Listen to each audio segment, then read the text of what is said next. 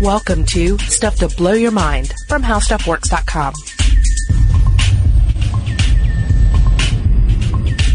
Hey, welcome to Stuff to Blow Your Mind. My name is Robert Lamb. And I'm Julie Douglas. And you know, Julie, we live in a, we have it pretty good. You know, we, we have uh, access to clean water. Mm-hmm. We live in a, um, relatively parasite-free environment.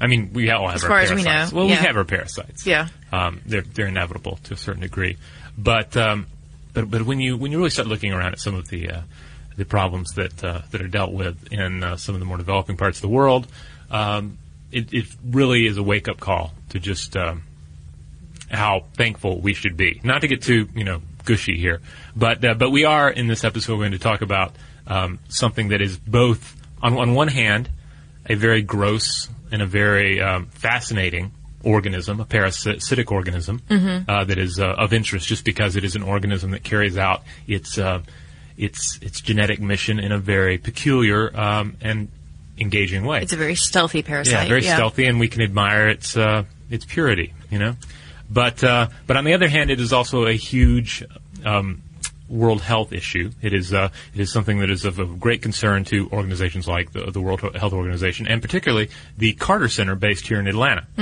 who uh, we've been chatting with. You especially have been chatting with uh, this week uh, to get geared up for this episode on river blindness. Yeah, I mean, usually we will talk about parasites, and as you say, we'll talk about them as, as destructive forces, but we don't always go into these um, these larger public health arenas. So I think it'll be really interesting to, to, to today talk about. Um, Again, like you say, the parasite itself, but what sort of destruction actually happens when a parasite really infiltrates a community. Um, so we are talking about something called onchocerciasis. This is also known as river blindness. It's a parasitic disease caused by tiny worms or nematodes, Onchocerca uh, volvulus worm in particular, and it is transmitted by flies. black flies specifically, which are Yep. these nasty little things. When, when I lived up in uh, in Canada in uh, in Newfoundland as a kid, we had we had black flies, and they were vicious. Like that. Like Yeah. Now I, I'm not certain it's exactly the same.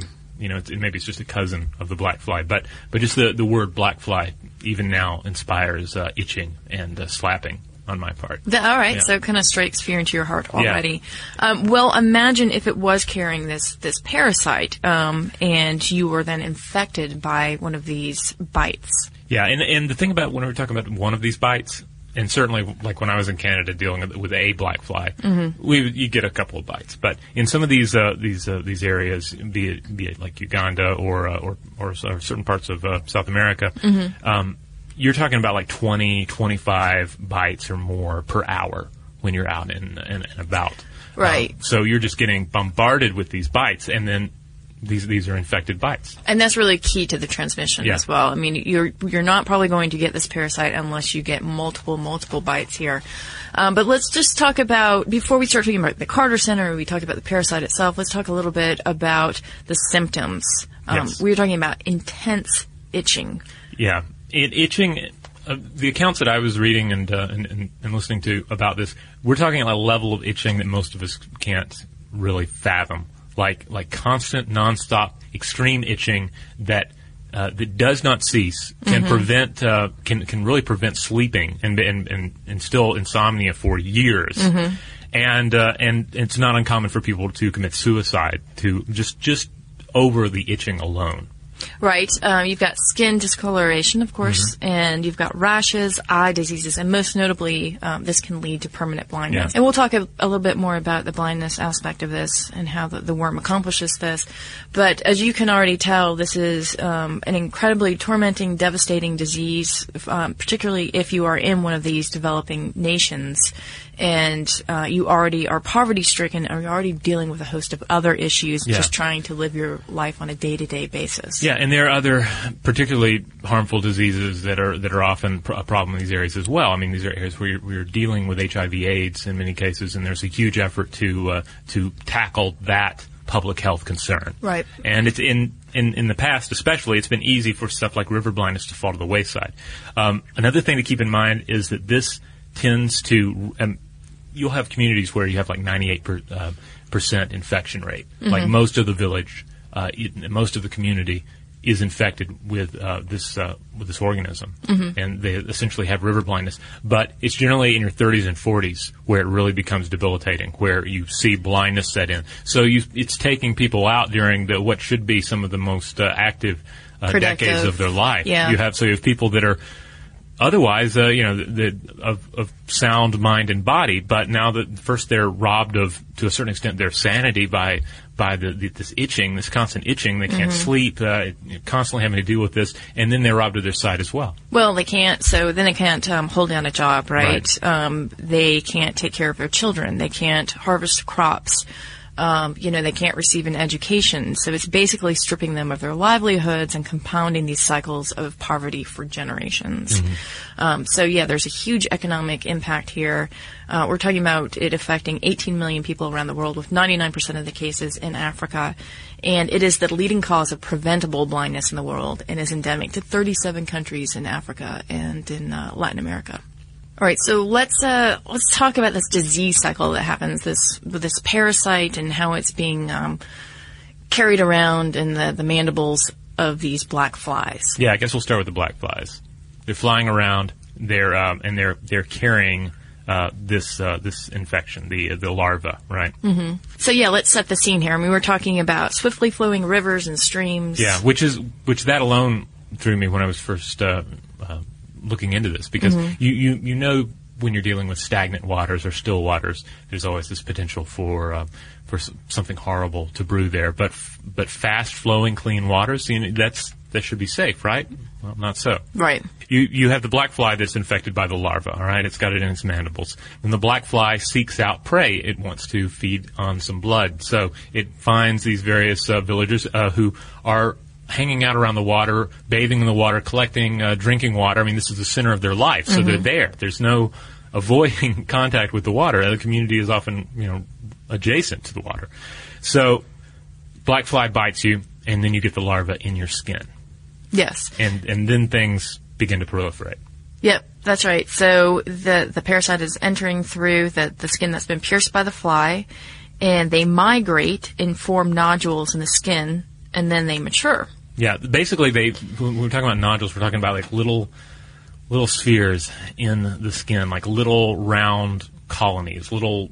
Well, it's almost like the nodules of your spine that you can feel in your back, right? Yeah. Those, this, this is something that's going to become that apparent on your skin when you see that kind of bump um, forming. Yeah, they look, like little like little tumors or little just Yeah. little balloons of worms, basically, and these things reproduce at an astonishing rate and and are really long lived. Like you, you tend not to think of things like a nematode living for nine, twelve, um, in, up, upwards of you know uh, over 12 years up to like 15 years of, of life in this worm that is living inside of this tiny little round glob in your skin Yeah, I mean, I, I kind of think of it as like tent city. Like your body Yeah. becomes tent city for them. The, these nodules are these places that they migrate back and forth to because they, they um, are either moving back and forth to join other worms or mating with other worms. So there's all this activity going on um, in your body, and of course that's why you're getting some Yeah. of these horrible symptoms. these worms are mating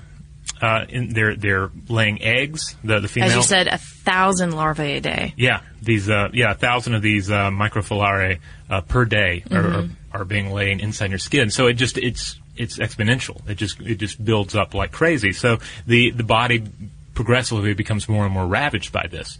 You have these uh, these nod- nod- nodules are, are popping up everywhere. They're, they're they're itching. And then if it spreads to your eyes that's where you encounter some real problems Yeah, okay, so, and that sounds weird because you think about a worm, you probably are thinking about an earthworm or something along Right. those lines. You're not thinking about a worm that is the size of the period at the end of a sentence, but the fact of the matter is that's the, the size of these worms and they can travel to the eye where they create severe lesions, and this is what can lead to blindness.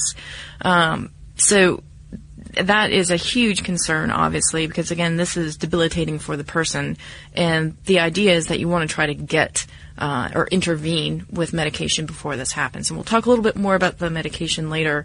Um, but let's talk about when you are infected. You Yes. you are the host that's infected. You are then contributing to the rest of the of the life cycle of this parasite because you're infected. You're um, bitten again, and then another fly becomes infected with the larvae uh, from your body, and the cycle just continues. Yeah, you're like a resupply camp. Um, Yeah. You know, we've talked about parasitic uh, life cycles before, and and that's generally how it goes. The organism is not living its entire life cycle inside your body. You are just a stopover. In the same way that a, a human uh, will occupy won't occupy a single job their entire life, or live in one house for an entire life. You know, it's a, it's, it's a cycle. Except the cycle in this case always comes back around to the same place. Yeah, that reminds me of when we did an episode on toxoplasmosis and how it uses rats and cats to continue its life cycle and even changes the behavior of those those animals and uh, perhaps even people, um, which makes me think about this parasite and how it also can change the body's immune response. It can tinker with how things are working inside of us. And you're talking, of course, about the Wolbachia bacteria, right? Yeah, yeah. So, okay, this this worm is not a, a single parasite or a single organism parasite. It actually contains the Wolbachia bacteria, which is in and of itself unusual. But the reason why that bacteria is hitching a ride with Onchocerciasis, um, is because it actually does a job for that worm. Um, what happens is that when it infiltrates the human body and the, our white blood cells go, oh, there's there's something going on here um, those white blood cells, specifically neutrophils, uh, which are specialized white blood cells, they surround the the infection point. But what happens here is that that bacteria has already created a ring around the worm and is basically cloaking that worm from the white blood cells. So the white blood cells. A cloaking device, a bacterial cloaking Yes. device used by the bacteria to infiltrate our bo- our body's defense systems. Yeah, yeah. So the white blood cells are then creating another ring around the bacterial ring and uh, trying to attack that. But it's specialized, right? So it can't actually attack the worm itself. It can't even get to the worm. Um, and then you have something called eosinophils. And this is sort of like the cleanup crew of our body. This is another type of white blood cell. And it usually could get to the worm and take it out. Okay, it's like um, it's sort of like the crime scene cleanup Right. uh, white blood cell of our body. But again, because it's got this double ring around it now, it can't get through the other white blood cells. It can't get through the the uh, bacteria. It's not going to make its way to the worm, which is amazing because what it's doing is it's gaming our immune system. This parasite. Yeah, it's like it's throwing up some uh, some interference. It's like some sort of a like a bank heist kind of a, a flick. It's, it's like coming to mind, you know, where Yeah. uh, where it's like the, the the bank heist itself is just distraction, and then the, the the guy who can save the day can't get in to stop the bad guy because the police response is surrounding the building. Uh, kind of a similar thing going on here with the uh, with with, uh, with our uh, nemesis here. Or misdirection, like we talked about with magicians, what they do to our brains to try to get us to focus on something else.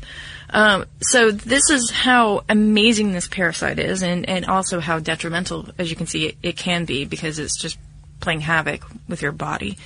Um, and we're going to talk about the ways in which it has been combated. I'm going to take a quick break. Yeah, let's take a quick break, and when we come back, we will talk about how uh, we're actually fighting this thing, and and really, thanks to uh, to the Carter Center and uh, and other efforts, we're actually defeating these things.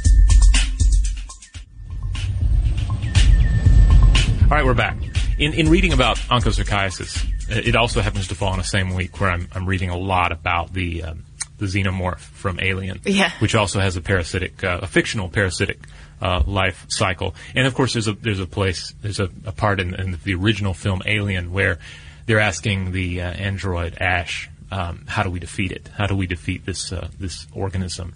And he tells them, you can't. Said, there's there's no way you're going to be able to kill it. Uh, and he just tells them, you know, you have my sympathy, sympathies. And uh, the interesting thing about onchocerciasis is when we attempt to fight it, killing it is not really an option on the table. It is, Right. and so our, our means of defeating it is not going in there and wiping it out, rather waiting it out and keeping it from uh, reproducing. That's right. So we're trying to control it, and we're trying to um, to lessen the symptoms. And so the the disease is really just treated here. Um, it is, as you say, it's not eradicable, at least at this point. Uh, so that is done through something uh, called ivermectin, which is an oral medicine, and uh, this is part. Um, this is really part of this really the great part of this story, Yeah. uh, which involves Carter Center and involves Merck. Yeah, I mean the, the parasite blinding people, not the great part. No, no, But, no. but, the, the, things that we're doing to, to, to curb it and to control it Yeah. and to uh, and to address the public health side of it uh, is is amazing and pretty pretty much a just an awesome story for everybody involved. Yeah, so in 1987, uh, this is only part of the story here, uh, Merck and Company pledged to donate Mectizan, uh, which is ivermectin, for as long as necessary to all people affected by the disease in endemic countries. This is a huge deal, Yeah, right? yeah. Say what you will about uh, large pharmaceutical companies, but this is just an, this is an example of of, of a, of a company doing the right thing here and just Right. just putting uh, public health above all else. Yeah, and when we're talking, um, just so everybody gets a, an idea of the scope of this, since 2010, more than 150 million Mectizan treatments have been distributed, and presumably many more until this is, uh, you know, completely managed to the point to zero, where there's zero infections across the world. And to put the the number of treatments in uh, perspective, too, this is not something you take every day. This is something you take annually. Yeah. So you'll you'll dose up on on on Mectizan once a year, mm-hmm. but you'll do it for about 15 years, because the idea is that every year you want to pump the stuff in there, Yeah. keep the females from reproducing, the females that are already living inside your body, keep them from reproducing for their entire life cycle. And again, these things live 9, 12. Um, generally, the, the estimate I was seeing was like 9 to 12 years. Call it 15, and you're safe, right? Yeah. Basically, you want to wait it out. Don't let it reproduce for the rest of its life. And then, at the end of 15 years, nothing else has been new has been born. You'll be clean. Yeah, yeah. So again, you know, Merck has pledged um, to you know endemic countries to help keep this under control. The pill does kill immature worms in the body. And It- if they can't reproduce in the human body, Yeah. we defeat it ultimately. Exactly, because it breaks that cycle, Yeah. right? So if you get, you know, bit again, then you know. uh, Anyway, the transmission. What we're talking about here is is interruption and elimination, and we'll talk a little bit more about that. But um, but Mectizan is is great. It relieves itching, it improves vision, and prevents blindness. Yeah. Um, so hopefully you can get in there at the right time to help prevent that blindness, because essentially what you're doing is you're giving uh, people their lives back because if you can't work, if you can't take care of yourself, if you are in a family that is already stretched to live, you know, again, day to day living here, um, then most likely you're going to be kind of put to the wayside. And for years, some people have been living outside of their communities because they just don't have the resources to take care of people who um, have river blindness. Um, so anyway, this really is sort of a life-giving uh, drug and a development that happened in conjunction with the Carter Center. So let's talk about the Carter Center um, real quickly. These guys are a leader in disease eradication and elimination. They target diseases that no one knew um, or did little or nothing about before the diseases, like something like river blindness, were even recognized as a neglected disease. And they've been doing this since the 80s. Yeah. Uh, so they are out there on the front fields, but not only that, they work like in tandem with the countries and the program administrators, um, you know, the community-based volunteers. And this is a huge effort. It's not just like, hey, we're this one organization and we're going to bring this down on high. Everybody can have this. I mean, this takes a, a huge um, commitment, first of all, and second of all, cooperation. Uh, different countries, um, you know, different levels of government to get Yeah. this you know, going. Yeah, and then because once you get it going too, it's such a long-term process. You're talking because again, you're talking about uh, supplying this to, to communities Yeah. for a period of 15 years, and you need everybody to take it because uh, because again, these communities are, are dealing. You're dealing with like 98% infection rate, so it's like everybody. So and everybody has to take it because if, if only some people take this medication, if some are abstaining because of of um, real or perceived side effects to, to taking it or some sort of I, I uh, read some stuff too about you know at, at times there have been like fears that oh it will make me sterile or or concerns that more traditional medical practices uh, in a culture would treat would actually be better at treating this uh, condition than uh, outsider medicine. So you have to do a lot of re- education and, and re-education um, and keep that up for uh, 15 years as well. So it's a, it's a huge commitment, and uh, and the fact that the Carter Center has been so proactive in it is, is really amazing. Yeah, and I think one of the keys um, in learning about the program, particularly the river blindness program, um, that that they do, it's not just okay. Here's this drug from an outsider. What they really have done is they've o- allowed these countries and these communities and these different levels of government to take this on this the education programs and um, the medication on themselves and distribute it to the communities that need it, to the people that need it, so that people are understanding it as not an outsider um, agenda, but as Right. an agenda that is important um, inside the community. And so I think that has gotten everybody on board. Um, so in that sense, you know, the Carter Center is, is also helping them, the, you know, those communities to help themselves. Um, so that's really important. You've got the, the education component, you've got the, the medicine component, and you have the vector control, right? So there's also spraying that goes on. Yes, yeah. So, so medicating um, infected individuals, yeah, is just one part of it. We also uh, are getting in there with anti-larval, um, like larvicides, actually. Yeah. That uh, that put in the water. Well, first of all, figure out what portions of a river are really prime activity. So they'll go in, they'll they'll look at the the rate of the water flowing through there, like measure it with like little propeller gadgets, and then uh, once they figure out the areas to treat, treat it with this uh, environmentally friendly anti-larval Yeah, um, substance. larvicide, Yeah, yeah. and then that that will attempt to kill it off. And then the, you know you'll look at uh, how the larval populations have dropped off in those areas. Like uh, like looking, uh, typically these larvae will end up crawling all over like the crabs that live in there, uh, live, Right. live in the water. So pull out the crabs, examine the crabs, and uh, and we're you know, we're seeing in some of these areas that were previously hotbeds for uh, the uh, larval uh, infestations. It's just just not there anymore. Yeah, yeah. So yeah, cutting down, medicating people, cutting down on where it grows. Um, also, just a, a lot of things like making sure people are, are wearing more clothes uh, in, in areas where they're exposed to the black flies, protective uh, clothing, protective uh, gear. Uh, just sort of any little additional, seemingly petty advantage you can take can make a huge difference when you add everything up. Yeah, and um, I wanted to touch on elimination versus interrupted transmission too, because these are two different terms, obviously, that mean very different things. Um, so for uh, for interrupted transmissions, this has been happening with a lot of um, the different countries that the Carter Center is involved with.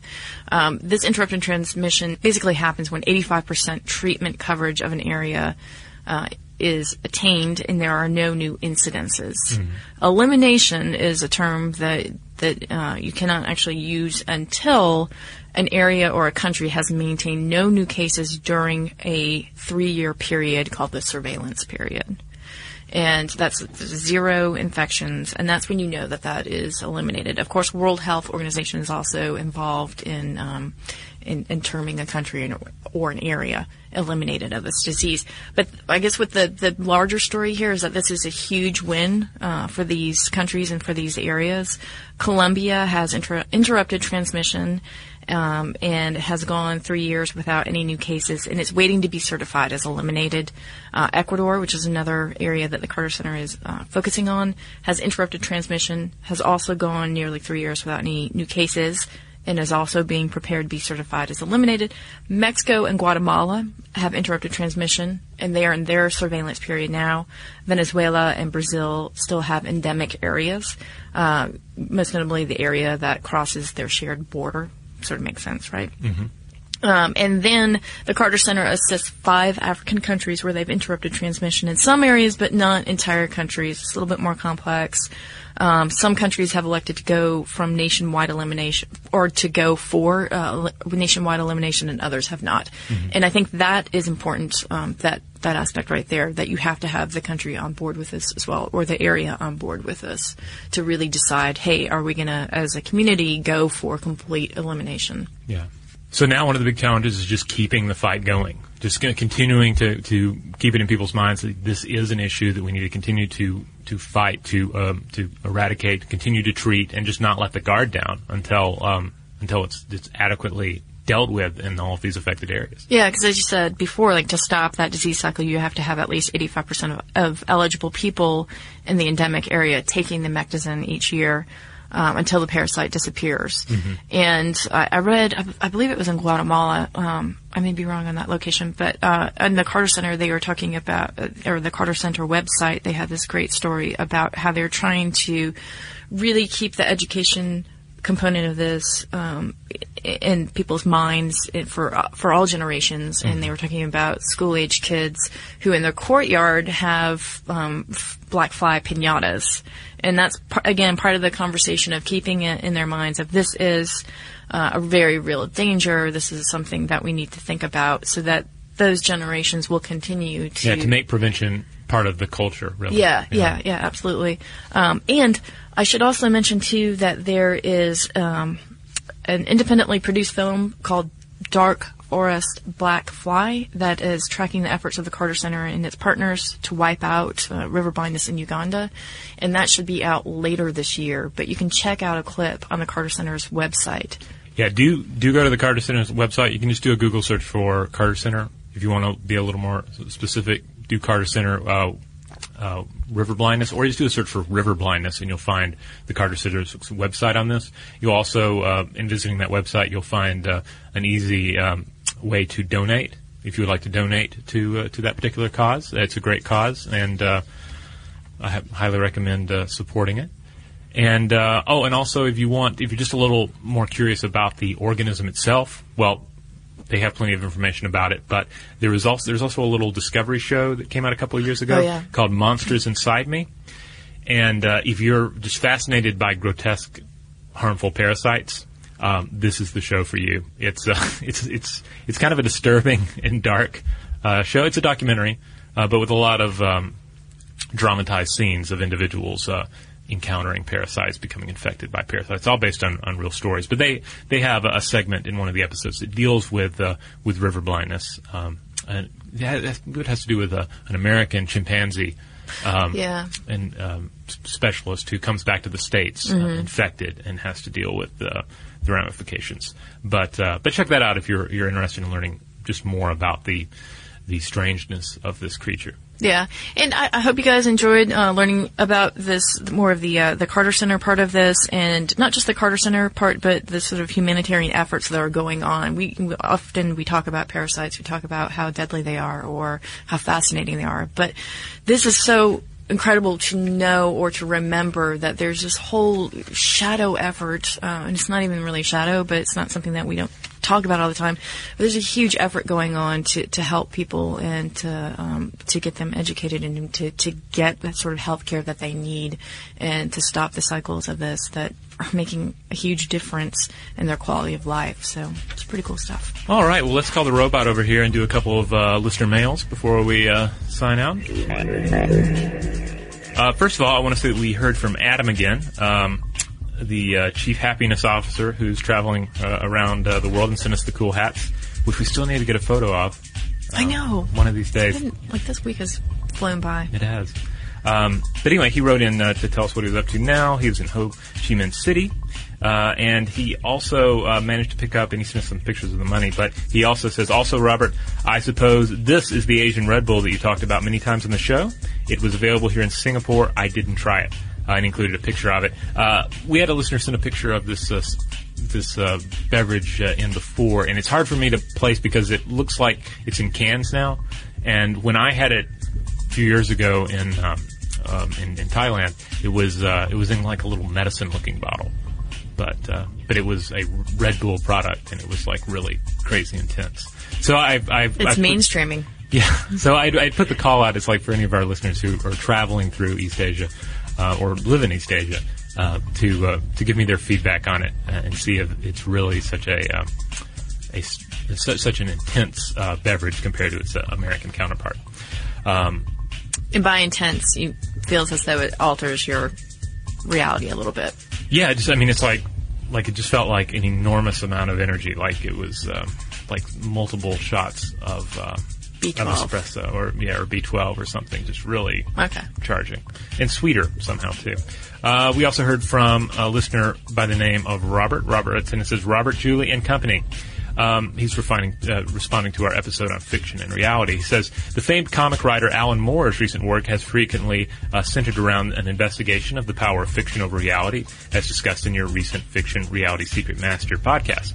Uh, his Promethea graphic novel uh, novels are a clearly a simplified exploration of the power of myth and symbolism on the human experience. But even more relevant is his amazing, spooky, bizarre spoken word performance, Snakes and Ladders, which ties in the biblical serpent, the discovery of DNA, and obscure writer um, Arthur Machen's uh, mourning over the loss of his wife into a beautiful exploration of where ideas come from and what impact they can have on us. It's quite a dense uh, performance, and some of the more complicated elements elude me, eluded me until I read the illustrated adaptation. But it's uh, really worth investigating. Thanks for your continued excellent work in the field of thought-provoking podcasts. Um, yeah, Alan Moore is awesome. I encourage anyone to, to check out his stuff. I act- actually have not read or listened to the, the titles he mentions here. Uh, I'm familiar with Promethea. Uh, I was I was actually reading a little about it the other day. That's the one where we get the um, the weeping gorilla from, just like a weeping gorilla that shows up and he's uh, he's always bemoaning something like, "Why can't you get a good cup?" Oh, I thought you meant about the the weeping gorilla in the office. No, no. no. Well, a different it, one. No, well, if you see a weeping gorilla in the office, then it's probably um, some sort of crossover from fiction into reality uh, via the uh, metaphysics of Promethea. Um, as for Snakes and Ladders, I, I, don't think I'd actually heard of this one before, though I have read some of the um, fiction of Arthur Machen. Um, unless I have my names crossed, I believe he's the guy who wrote uh, he wrote the Wendigo and uh, uh, some really weird. No, maybe he didn't write Wendigo. I think he wrote. He wrote Winnebago. No, I think he wrote some weird uh, stories about Pan, like uh, oh. like sort of early weird tales, but but at the center of this is is Pan, the um, the half man, the half man, half goat, and he's uh, depicted in a very, very interesting manner, like a dangerous manner, but a, uh, it's, it's really powerful stuff. Assuming I didn't uh, screw up my names there, but anyway, uh, thanks, uh, Robert. We always uh, love to hear from people on the podcast and also about other bits of media that tie into yeah. what we're talking about. And finally, we heard from Summer in Salt Lake City, Utah. Summer writes in and uh, she's uh, responding to our uh, discussion of how stuff works versus HSW. She brought this up because uh, uh, we mentioned on the podcast in the, in the past that uh, that even though we say how stuff works, when we go to to refer to the website or website properties and internal emails, we'll often put down just put down HSW to mm-hmm. simplify things, just three letters. But it, when you start looking at the syllables, how stuff works, that's three syllables. HSW, that's five syllables. We end up saying HSW though, uh, because we're used to abbreviating it on abbreviating it on paper, so we right. end up abbreviating it yeah. in our speech. And uh, so she says, I would like to offer a solution that was uh, adopted at the place where I was employed through college. Tennis Warehouse is much longer and more drawn out than TW when written, but they are the same number of syllables when spoken. Being college students, either option seemed uh, to require way too much energy to say over and over, so we instead pronounced it T-dub. It only uh, solves the, uh, the too many syllable in the letter W problem, but it also makes everyone feel slightly more street smart. So, um, so her I recommendation like would be for us to go with HS dub. Okay, so instead of doing HSW with a 4 Mm-hmm. right, then we can shorten it back to three. HS dub instead HS of dub.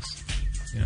All right, we Well- need to send we need to send the memo out today. Well, I think we would have to. We'd probably have to get rid of that S. Then we just change it to H dub or H WD. I don't know something. I- Once you start down that road, it's a slippery slope. I understand. I'm You know? thinking of this. I don't know. I'm a traditionalist. I'm liking the HS dub. HS dub. All right, Yeah. we'll we'll give it a trial week and we'll see how it goes. Okay. All right. Well, if you would like to uh, talk about anything with us, be it uh, abbreviations and uh, uh, be it uh, river blindness and its uh, effects uh, on the world, other interesting parasites, parasitic lifestyles, lifestyles, parasitic life cycles. Not so much the lifestyle. I- that's another podcast. yeah. yeah. If, if you have a parasitic lifestyle, let, let us know about that. We'd be interested to know what that consists of. And do But- you have the Wolbachia uh, bacteria? Yeah. And how that is you- that working out? Yeah. So you can find us on Facebook and you can find us on Twitter. On Facebook, we are Stuff to Blow Your Mind. On Twitter, our handle is Blow the Mind. Look us up there, friend us, follow us, interact with us, share stuff with us. Um, anything's on the table. Yeah, and do make sure to check out the Carter Center's website. Um, River Blindness is just one of the many programs um, that they work on. And uh, please do feel free to send us an email at blowthemind at discovery.com. Be sure to check out our new video podcast, Stuff from the Future. Join How Stuff Works staff as we explore the most promising and perplexing possibilities of tomorrow.